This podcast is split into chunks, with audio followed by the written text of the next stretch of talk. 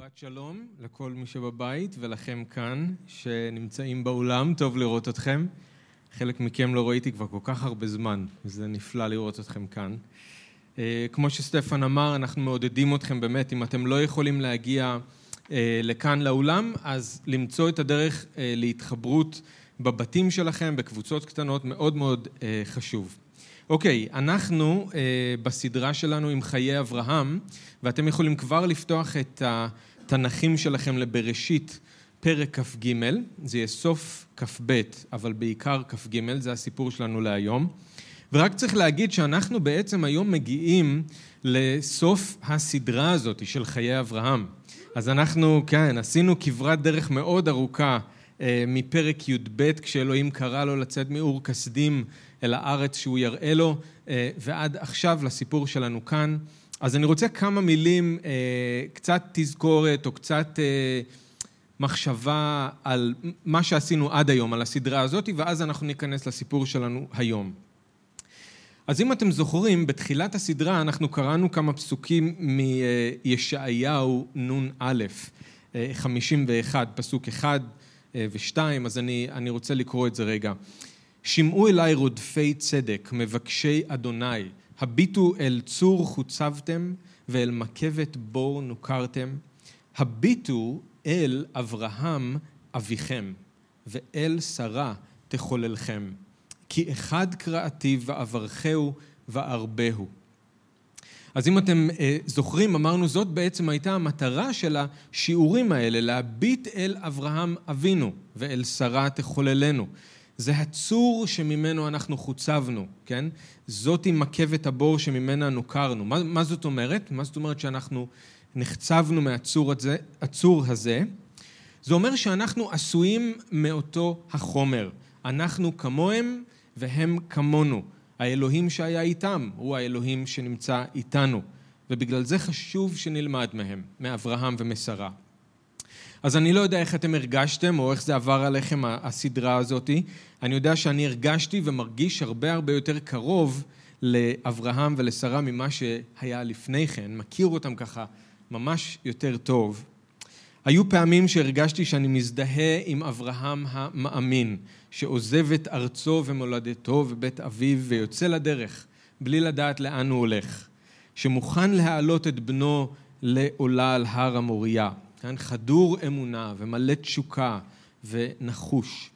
אבל היו פעמים אחרות שיכולתי מאוד בקלות להזדהות גם עם אברהם החלש, שבורח למצרים בגלל הרעב, שמשקר לפרעה כדי להציל את עצמו, ושמפקיר בידיים שלו את אשתו, או עם שרה ואברהם שמנסים לעזור לאלוהים, אתם זוכרים? להגשים בכוח שלהם את ההבטחות שלו, עם הגר שיולדת את ישמעאל. לפעמים אני יודע שהזדהיתי יותר עם שרה, שעמדה בתוך האוהל וצחקה בחוסר אמונה כשהיא שמעה את ההבטחה של אלוהים. פעמים אחרות הזדהיתי איתה דווקא כשהיא צחקה באמונה ובשמחה, כשסוף סוף אלוהים קיים את מה שהוא הבטיח. אז איך שלא יהיה, אני מקווה שאתם מבינים שלהביט אל אברהם ואל שרה זה לא אומר שאנחנו מביטים אליהם בגלל שהם היו מושלמים, אלא אנחנו מביטים אליהם בגלל שאנחנו כמוהם, אנחנו דומים להם. זה הצור שממנו אנחנו חוצבנו. בגלל זה אנחנו יכולים ואנחנו צריכים ללמוד מהם, גם מההצלחות שלהם, גם מהכישלונות שלהם. זאת הייתה המטרה של כל הסדרה הזאת. אני חושב אבל שאתם תסכימו איתי שהדבר הכי חשוב שאנחנו ראינו בסדרה הזאת, זה שאותו האלוהים שהיה איתם, הוא האלוהים שנמצא איתנו, ובעצם, בעצם הוא הכוכב האמיתי בכל הסיפורים האלה, כמו גם בחיים שלנו. הוא זה שבעצם מחזיק את הכל ביחד, הוא זה שכל הזמן חובר את כל הדברים ביחד לטובה, הוא הופך את הקללה לברכה, הוא כל פעם מושיע, הוא כל פעם עוזר ופורץ דרך. אם זה היה תלוי בכוח ובחוכמה ובאמונה של אברהם ושל שרה, אז הסיפור הזה מן הסתם היה נגמר אחרת לגמרי. אבל הנאמנות של אלוהים לאברהם ולשרה היא הנאמנות שלו גם אלינו. הסבלנות של אלוהים כלפיהם היא אותה סבלנות שיש לו גם כלפינו. הכוח של אלוהים לפעול בחיים שלהם זה אותו הכוח שפועל גם עכשיו בחיים שלנו, והדרך שבה הוא לימד את אברהם ואת שרה להתהלך איתו באמונה, היא אותה הדרך שבה הוא מלמד גם אותנו. אז הרבה מאוד שיעורים היו לנו בסדרה הזאת. אני מקווה שהם עודדו אתכם והם חיזקו אתכם, אפילו תיקנו והוכיחו אם היה צריך, אבל אני מקווה שאתם באמת תחזרו אל הסיפורים האלה שוב ושוב, כדי שתוכלו להיזכר בכל מה שלמדנו ולשאוב מהסיפורים האלה כוח וחוכמה. אז היום אנחנו מגיעים לסוף של הסדרה, סוף החיים של שרה בגיל 127, יצחק בן 37, אברהם בן 137. בשלב הזה אברהם קרוב לסוף חייו, אבל אנחנו עוד לא שם. וכמו שאנחנו נראה תכף, הסדרה שלנו בעצם מסתיימת באופן שנראה לנו אולי קצת משונה. אברהם מתמקח עם בני חטא וקונה מהם אחוזת קבר וקובר שם את אשתו, את שרה. וזה נראה אולי קצת מוזר, בגלל שזה אחרי איזשהו שיא של עקדת יצחק בפעם הקודמת. אברהם עובר את מבחן האמונה הכי גדול שיכול להיות, ועכשיו פתאום יש לנו איזושהי התמקחות על חלקת קבר בחברון. אבל אני חושב שאנחנו נראה שבתוך הסיפור הזה, גם כאן יש לנו לקח, יש לנו שיעור נפלא. אה, אז אני רוצה שאתם תעקבו אחריי, איתי ביחד, בראשית פרק כ"ג, אבל אני מתחיל מכ"ב, סוף הפרק, פסוק 20. אז בראשית כ"ב, בראשית 22, פסוק 20, עד הסוף. ואני תכף אגיד איך כל זה קשור ולמה אנחנו קוראים את כל מה שאנחנו קוראים, אז תעקבו איתי.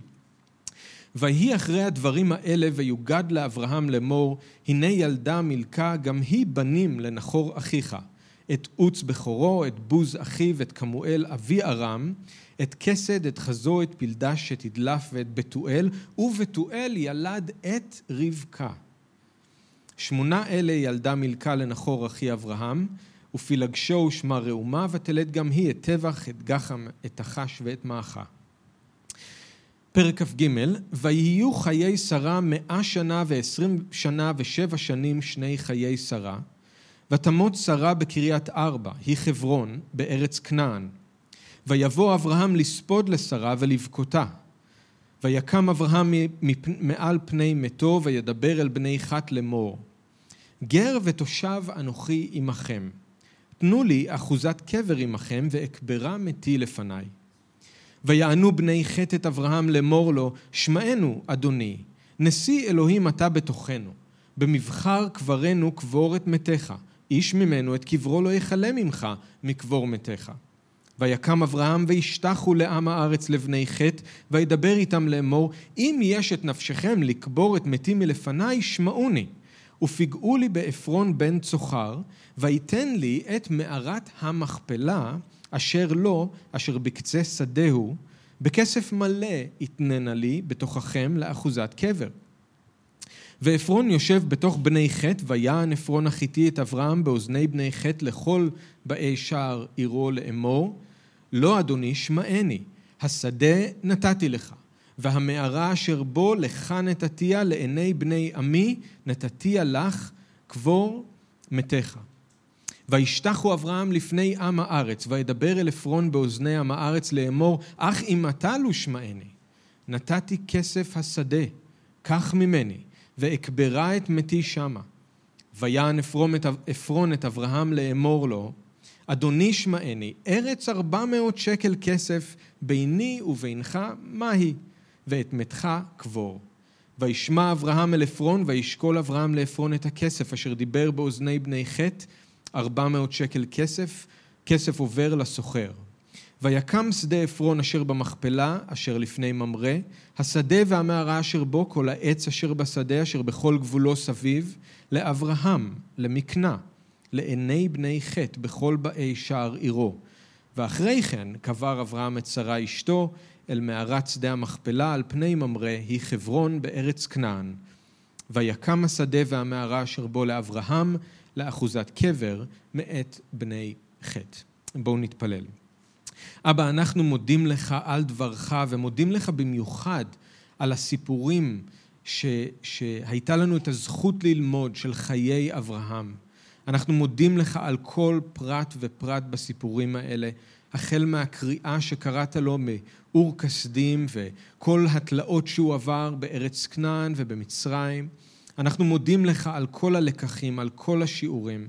אנחנו מודים לך גם על הסיפור שיש לפנינו היום, ואנחנו מתפללים שוב שתאיר את עינינו, שתעזור לנו לראות את האמת שבדברך ולהשתנות על ידי האמת הזאת, להתקדש על ידי האמת הזאת, להתהלך קרוב יותר איתך בעקבות מה שאנחנו לומדים, להשתנות לדמות ישוע בעקבות מה שאנחנו לומדים.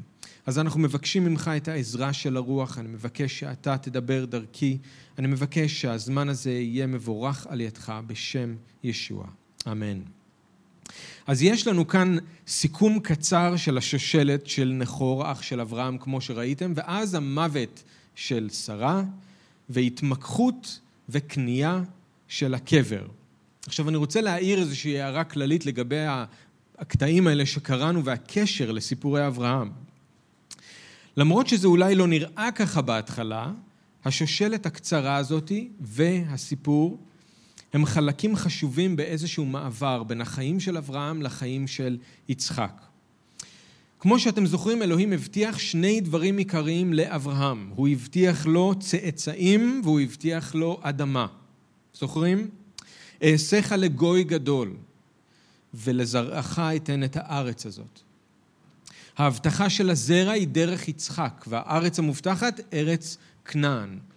אז עכשיו שרה מתה, אברהם בעצמו איש זקן, הוא קרוב לסוף, וכמו כל איש חכם שמתקרב לסוף ימיו, לפני שאברהם מת והוא מעביר את השרביט ליצחק, הוא בעצם מכין את הצוואה, אפשר להגיד. הוא עושה סדר. והכי חשוב מבחינתו זה להכין את הקרקע להתגשמות של ההבטחות האלה, צאצאים ואדמה. למה אני מתכוון? הפסוקים שקראנו בסוף פרק כ"ב, השושלת הזאת, קשורים להבטחה של הצאצאים. הם מכינים את אברהם והם מכינים אותנו למה שיבוא בהמשך, וזה הנישואים של יצחק לרבקה. אברהם שומע שנולדו לאח שלו ילדים, ביניהם גם בתואל, שהוא האבא של רבקה. עכשיו, לא נאמר לנו כאן יותר בשלב הזה, זה נכון, אבל בהמשך אנחנו רואים שלפני שאברהם מת, הוא שולח את העבד שלו, אתם זוכרים, להביא את האישה בשביל יצחק, והוא משביע אותו. אברהם משביע את העבד שזה לא יהיה מארץ כנען, אלא אך ורק מארם נהריים. הוא יודע מה העתיד של עמי כנען, כי אלוהים אמר לו. אז העבד הולך והוא מוצא שמה את רבקה, שבסוף הופכת להיות אשתו של יצחק. דרכם ההבטחה של הצאצאים ממשיכה להתגשם. זאת אומרת, לפני המוות שלו, אברהם מתחיל להכין את הקרקע להתגשמות של ההבטחה הזאתי, אעשיך לגוי גדול, וביצחק יקרא לך זרע. זה מתחיל כאן ברמז לגבי רבקה, השושלת הקצרה הזאתי, שמזכירה אותה, וזה ממשיך להתפתח אחר כך. עכשיו, הסיפור שלנו היום גם כן עוסק בהבטחה, אבל לא של הצאצאים, אלא של האדמה. כאן אברהם למעשה מכין את הקרקע להתגשמות של ההבטחה לזרעך אתן את הארץ הזאת. כי תשימו לב, ותכף אני אגיד על זה עוד, בפעם הראשונה אברהם הופך להיות הבעלים של חלק מארץ כנען. אוקיי? אז במבט ראשון זה אולי נראה לא קשור לשאר סיפורי אברהם, ודרך משונה אולי לסיים את הסדרה שלנו, אבל אני רוצה שתראו את זה בהקשר הרחב יותר של ברית אלוהים עם אברהם וההבטחות של אלוהים לאברהם. אברהם לפני המוות שלו מכין את הקרקע להתגשמות של ההבטחות, גם מבחינת צאצאים, גם מבחינת אדמה. אז מעין מעבר, מעין גשר בין החיים של אברהם לחיים של יצחק. איזושהי הכנה לקראת ההתגשמות של ההבטחות. אז בואו נפנה לסיפור שלנו עצמו בפרק כ"ג. שרה מתה בקריית ארבע שבחברון בגיל 127. אברהם בא לספוד לה והוא בא לבכות אותה. עכשיו, למרות שאין לנו כאן יותר מדי פרטים, ברור שהמוות של שרה הוא אירוע חשוב ולא קל בחיים של אברהם. בערך 60 שנים הוא ושרה חיים בכנען. עברו עליהם זמנים טובים, עברו עליהם זמנים קשים. לא מעט מהצרות שבאו עליהם באו בגלל החלטות לא טובות ששרה עשתה. אבל היא כן הייתה אשתו האהובה, היא גם זו שבסופו של דבר ילדה לו את יצחק, בן ההבטחה. אז עם כל הקשיים ועם כל המתחים שהיו ביניהם, אין ספק שהייתה גם אהבה גדולה בין אברהם לשרה, ואנחנו רואים את זה כאן. הוא בא לספוד והוא בא לבכות, זה קשה. הוא מאבד עכשיו את זאת שחיה איתו כל חייו. כיפה באיגרת הראשונה שלו מביא את שרה כדוגמה ומופת לאישה יראת שמיים. ובאיגרת אל העברים שרה מקבלת מקום של כבוד ברשימה של אנשי ונשות האמונה. גם היא חלק מענן העדים שאופף אותנו. אנחנו צריכים לזכור ששרה ילדה את יצחק, אבל מבלי שהיא זכתה לפגוש את רבקה והיא לא ראתה את עשיו ואת יעקב, בעודה מחזיקה באמונה, היא מתה בלי שהשיגה את הדברים המובטחים, כמו שכתוב לנו באל העברים. אז היא אישה, ברור, לא מושלמת, שרה, עם חולשות כמו שיש לכולנו, אבל בכל זאת אישה שכן אהבה את בעלה, היא כיבדה אותו. היא אהבה את אלוהים, ולמרות הקשיים והכישלונות שבדרך, היא האמינה בו. והיא אישה שיום אחד אנחנו נפגוש פנים אל פנים. צריך לזכור את הדברים האלה. אז אנחנו נפרדים היום משרה. היא הגיעה לסוף הדרך. אבל עד כמה שהמוות של שרה הוא דבר חשוב, הוא בעצם לא העיקר, כמו שבטח ראיתם בקטע שלנו. הסיפור בעצם מתמקד בהתמקחות הזאת של אברהם עם בני חטא והקנייה של מערת המכפלה והשדה שבחברון. עכשיו, מבחינת הסיפור הרחב יותר של הברית של אלוהים עם אברהם וההתגשמות של ההבטחות, קורה כאן משהו חשוב ובזה הסיפור מתמקד. הדבר העיקרי שאנחנו רואים בקטע הזה, וזה מה שאני חושב השיעור החשוב בשבילנו, זה מה שאני רוצה שאנחנו ניקח מהסיפור הזה היום, זה את האמונה של אברהם בהבטחה של אלוהים, ואנחנו רואים את זה בזה שהוא קונה חלק, חלקת אדמה בכנען. אז לפני שההתמקחות מתחילה, אברהם מודה שהוא גר ושהוא תושב. וזה נכון, הוא באמת לא שייך למקום. הוא לא כנעני, הוא לא חלק מבני חטא, וזה חשוב, כי זה בעצם אומר שאין סיבה שהוא יקנה אחוזת קבר בחברון, וכולם יודעים את זה. ואין לו למעשה זכות לקנות שם שום חלקת אדמה. גרים או נוודים, כמו שבמקרה של החמולה של אברהם, הם לא היו קונים אחוזות קבר. הם היו קוברים את המתים שלהם או בחזרה בארץ מולדתם, או שהם היו קוברים אותם בדרך, כמו למשל רחל, שכתוב שהיא נקברה בדרך אפרתה, או דבורה, שהיא המענקת של רבקה, שנקברה תחת האלון ליד בית אל. או שהיו מחזירים אותם חזרה לארץ שהם שם נולדו והיו קוברים אותם שם, או שהיו קוברים אותם איפשהו בדרך. אבל לא היו קונים אחוזת קבר, בגלל שהם לא שייכים לאותו מקום. הם גירים או הם נוודים. אחוזת קבר זה מקום שבו היו קוברים בני משפחה דור אחרי דור. זה משהו לא לטווח קרוב, קצר, זה משהו לטווח ארוך. וזה לא היה מקובל שמישהו יקנה אחוזת קבר אם הוא לא חלק מתושבי המקום, אם הוא לא שייך למקום, לארץ. עכשיו אנחנו יכולים לראות שגם בני חטא הם בהתחלה לא הבינו מה שאברהם מבקש מהם.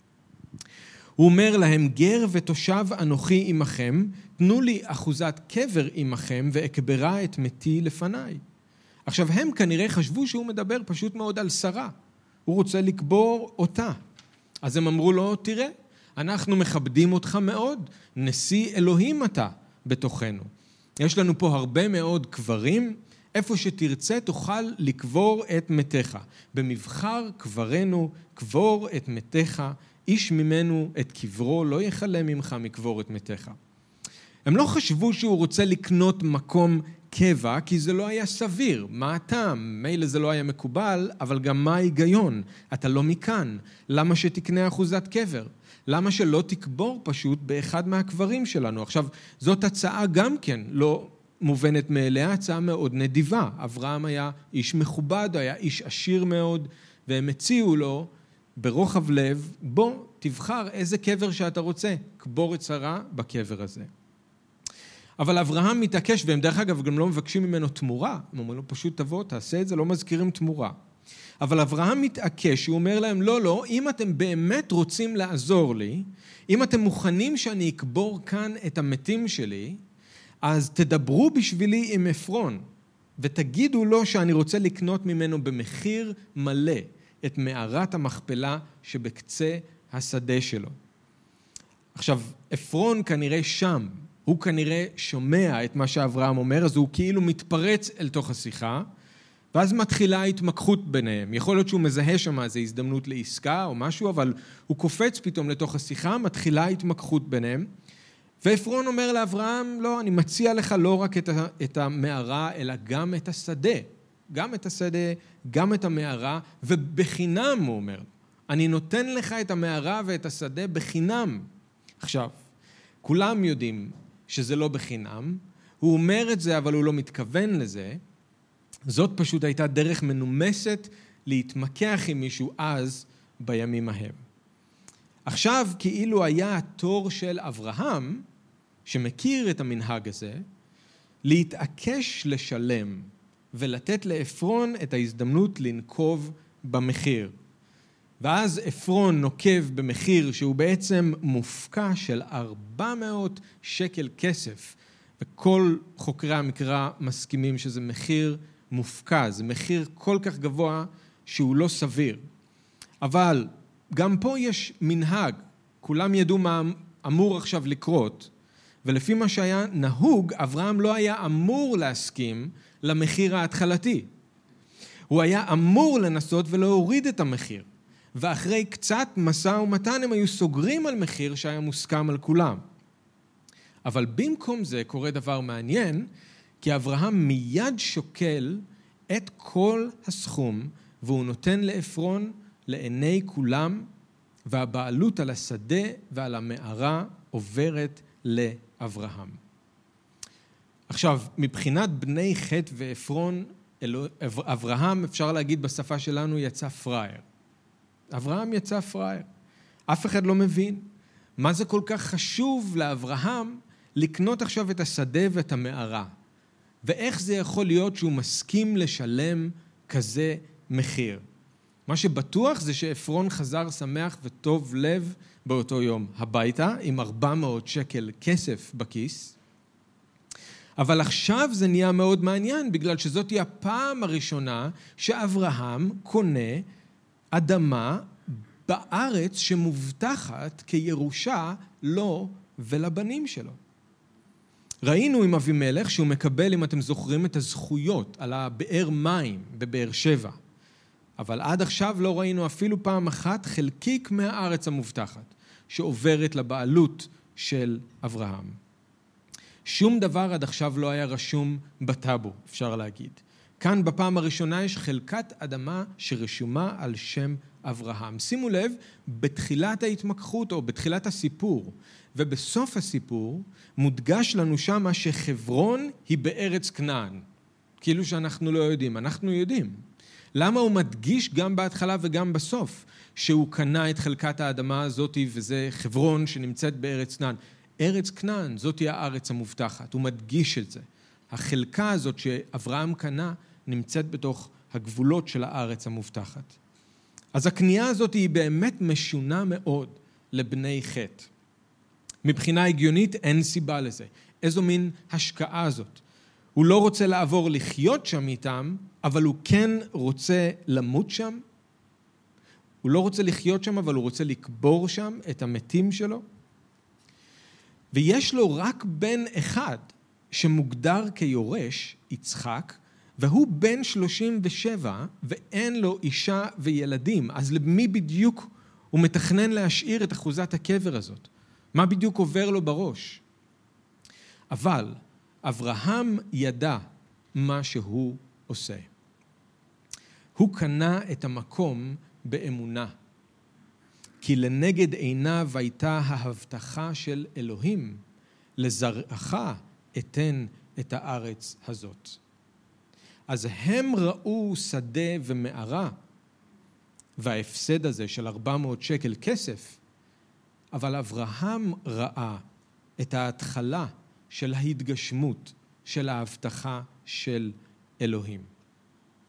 וזה נפלא כשאנחנו חושבים על זה, כי אברהם גם היה יכול לוותר על הכל. שרה מתה, את הגר ואת ישמעאל הוא גירש, יצחק בן 37 בלי אישה וילדים, הם נוודים בלי בעלות על שום חלק מהארץ, הארץ שאלוהים הבטיח לו, למה לא לחזור לאור כסדים? למה לא לחזור לחרן? למה לא למות שם בשיבה טובה עם המעט משפחה שיש לו שם? אבל אברהם לא ויתר. הוא המשיך להאמין עד הסוף, שמה שאלוהים הבטיח, את זה הוא גם יקיים. עכשיו, אברהם יודע שיעבור עוד הרבה זמן עד שההבטחה תתגשם. רק הדור הרביעי של הצאצאים שלו, אתם זוכרים? רק הדור הרביעי של הצאצאים שלו יבואו אל הארץ וירשו אותה. הברית בין הבתרים, אלוהים אומר לו מה יקרה. הוא יודע שיעבור עוד הרבה זמן עד שההבטחה תתגשם מבחינת ירושת הארץ. הוא יודע שעכשיו עוד לא הזמן להתגשמות ההבטחה, והוא באמת לא מנסה בכוח לקחת את הארץ, אבל הוא כן תוקע יתד. הוא כן עושה את הצעד הראשון בדרך לקיום ההבטחה. עכשיו, לא היה קורה כלום אם אברהם לא היה קונה את מערת המכפלה, נכון? ההבטחה של אלוהים עדיין הייתה מתגשמת. אבל מה שצריך להבין זה שהקנייה הזאת הייתה סמלית יותר משהיא הייתה פרקטית. אברהם תוקע יתד בארץ המובטחת בפעם הראשונה. הייתה בקנייה של המערה והשדה כמו אמירה. זה המקום שאליו אני והמשפחה שלי שייכים. זה המקום שאלוהים נותן לנו כירושה. הייתה כמו אמירה לו, לאברהם ולדורות שיבואו אחריו, אנחנו עוד נחזור לפה כי אלוהים יקיים את מה שהוא הבטיח. ובאמת, אחרי, הרבה אחרי שאברהם ימות והקול שלו יגבע, המערה והשדה ימשיכו לקרוא לצאצאים שלו לחזור אל הארץ הזאת. הם יקראו ליצחק ולרבקה, והם יקראו לרח... ליעקב וללאה. כולם ישמעו את הקריאה הזאת לחזור אל הארץ הזאת, אל המקום הזה. וזה מדהים שבמשך מאות שנים היתד האחד שהיה תקוע, הייתה תקועה שם בארץ כנען, היא מערת המכפלה. זה הכל. בשביל בני חטא ואולי אחרים שהיו תושבי המקום בכנען, זה היה מעשה מוזר וחסר היגיון, אבל בשביל אברהם והצאצאים שלו, זה היה מעשה של אמונה בהבטחות אלוהים. כתוב לנו באל העברים פרק י"א פסוק תשע שאברהם מתוך אמונה התגורר בארץ ההבטחה כגר בארץ זרה. בשבתו באוהלים עם יצחק ויעקב אשר ירשו עמו את אותה ההבטחה. בפסוק 13 כתוב לנו בעודם מחזיקים באמונה מתו כל אלה בלי שהשיגו את הדברים המובטחים ואולם ראו אותם מרחוק וקידמו אותם בברכה, בברכה כשהם מודים כי זרים וגולים הם בארץ. אז מה שיש לנו כאן זה לא סתם התמקחות וקנייה של מקום קבורה, אלא מעשה של אמונה. אברהם מראה שהוא מאמין בהבטחה של אלוהים והוא תוקע יתד בארץ המובטחת אפילו שעוד לא הגיע הזמן להתגשמות ההבטחה. ואני לא יודע אם גם לכם זה מזכיר, אבל לי זה הזכיר את הסיפור של הנביא ירמיה והקנייה של השדה בענתות בפרק ל"ב של ירמיה. אלוהים אמר לירמיה לקנות את השדה, שהייתה לו באמת את הזכות לקנות שלו, לקנות מבן דוד שלו, אבל בעיני ירמיה זה היה מעשה אבסורדי, כי אלוהים הראה לו שהארץ עומדת להיכבש. תקשיבו למה ירמיה אומר לאלוהים. ואתה אמרת אליי, אדוני אלוהים, קנה לך השדה בכסף והעד עדים? והעיר ניתנה ביד הכסדים. אין טעם לקנות את השדה אם הארץ עומדת להיכבש. הוא אומר לאלוהים, אתה אומר לי לקנות שדה בארץ הזאת? אם, ויש לו, אם אתם זוכרים, יש שם טקס שלם עם, עם המסמכים שחותמים עליהם, עם עדים, כולם יודעים עכשיו זה שייך לירמיה. וירמיה אומר, אבל מה הטעם? הארץ עומדת להיכבש, אתה אומר לי לקנות את השדה הזה. אבל אלוהים רצה שירמיה יתקע יתד בארץ. באופן סמלי, שיהיה משהו שיגיד, אתם עוד תחזרו לפה, כי אני הבטחתי. אז גם הקנייה של השדה בענתות וגם הקנייה של מערת המכפלה בחברון היו יותר מעסקאות נדל"ן, אתם מבינים? הם היו מעשים של אמונה בהבטחות של אלוהים. ואני חושב שמה שאברהם עושה כאן הוא אתגר בשביל כולנו, וזה טוב שאנחנו נסיים את הסדרה עם השאלה הזאת. האם אנחנו כמו אברהם מחפשים לתקוע יתד בארץ המובטחת? אתם מבינים? אברהם היה יכול להגיד, זה עוד לא הזמן.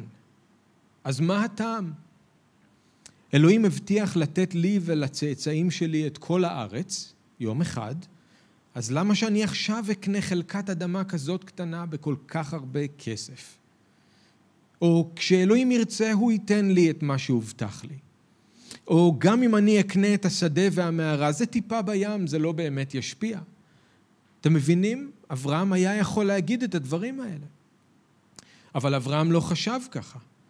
אברהם אמר לעצמו, אולי אני לא יכול לרשת את כל הארץ, אבל אני יכול לתקוע יתד. ואם אני לא יכול לקנות מקום כדי לחיות בו, אני אקנה מקום כדי למות בו. אני חייב לעשות משהו כדי להתכונן ליום שבו יתגשמו סאונד, כן? יכול להיות שזה הרגע. כן. מישהו יודע או שאנחנו...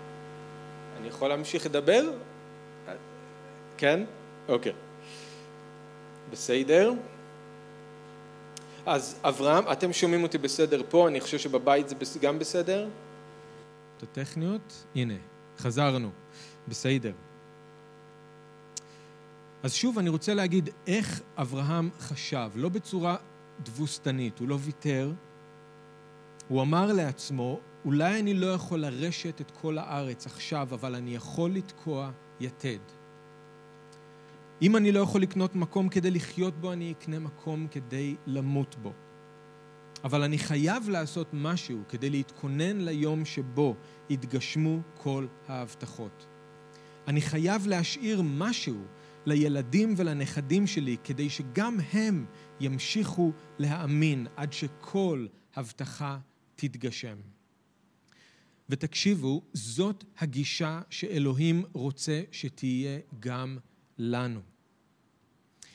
אולי עכשיו עדיין לא הזמן לרשת את הארץ ואת מלכות האלוהים, אבל איפה אני יכול לתקוע יתד? מה אני יכול לעשות עכשיו שיהיה כמו התחלה קטנה של מה שעתיד לבוא? יתקדש שמך במשפחה ובעבודה, תבוא מלכותך בבית ספר ובאוניברסיטה, יעשה רצונך בעבודה ובסופר. עכשיו, אולי זה נראה קטן, אבל זאת יתד בארץ המובטחת.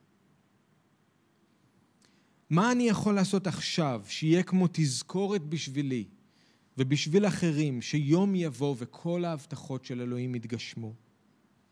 אולי עדיין לא הגיע הזמן שכל הארץ כולה תמלא בדעת אלוהים כמו כמים לים מכסים. אבל למה לא בריכה קטנה? למה לא שלולית? ישוע הבטיח לנו שהוא יחזור, והוא יקים את המלכות של אלוהים בארץ. דבר אלוהים מבטיח שיום יבוא וכל ישראל ייוושע. הוא מבטיח לנו שיום אחד יהיו שמיים חדשים וארץ חדשה שצדק ישכון בה. עכשיו, זה עדיין לא הזמן. זה עדיין לא הזמן. ואי אפשר ואסור לנסות לגרום לאלוהים בכוח איכשהו להגשים את ההבטחות שלו, וזה לא לנו לדעת עיתים וזמנים שקבע האב בסמכותו שלו. הכל יקרה בזמן שהאב קבע ובדרך שהוא קבע, אבל מי אמר שאנחנו לא יכולים בינתיים לתקוע יתד? אפשר להגיד שהקהילה בעצמה אמורה להיות יתד של אמונה. היא סמל של תקווה למה שעוד עתיד לבוא, שמה שעוד עתיד לקרות. אנחנו התחלה קטנה, אתם מבינים, של מה שיבוא בהמשך. נכון שעכשיו יש רק שדה קטן ומערה בקצה, אבל יום אחד זאת תהיה הארץ כולה. אנחנו מסיימים את הסדרה שלנו עם מה שנראה כמו התמקחות על חלקה של קבר, אבל אני מקווה שאתם רואים שזה הרבה יותר מזה.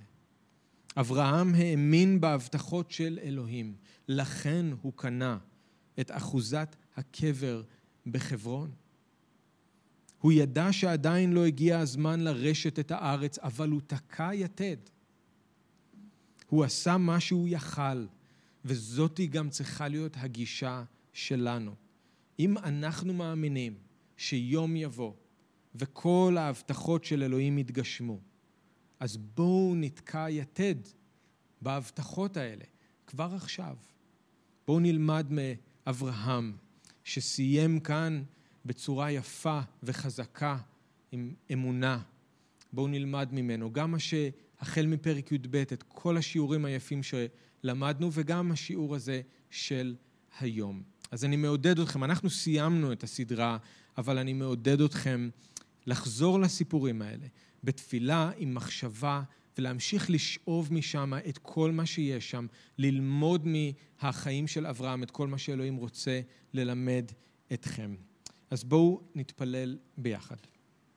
אבא, אנחנו רוצים להודות לך על החסד שלך בחיים של אברהם, על הדרך שבה הובלת אותו ולימדת אותו, על מה שהראית לו, ומה שאנחנו יכולים ללמוד גם מה...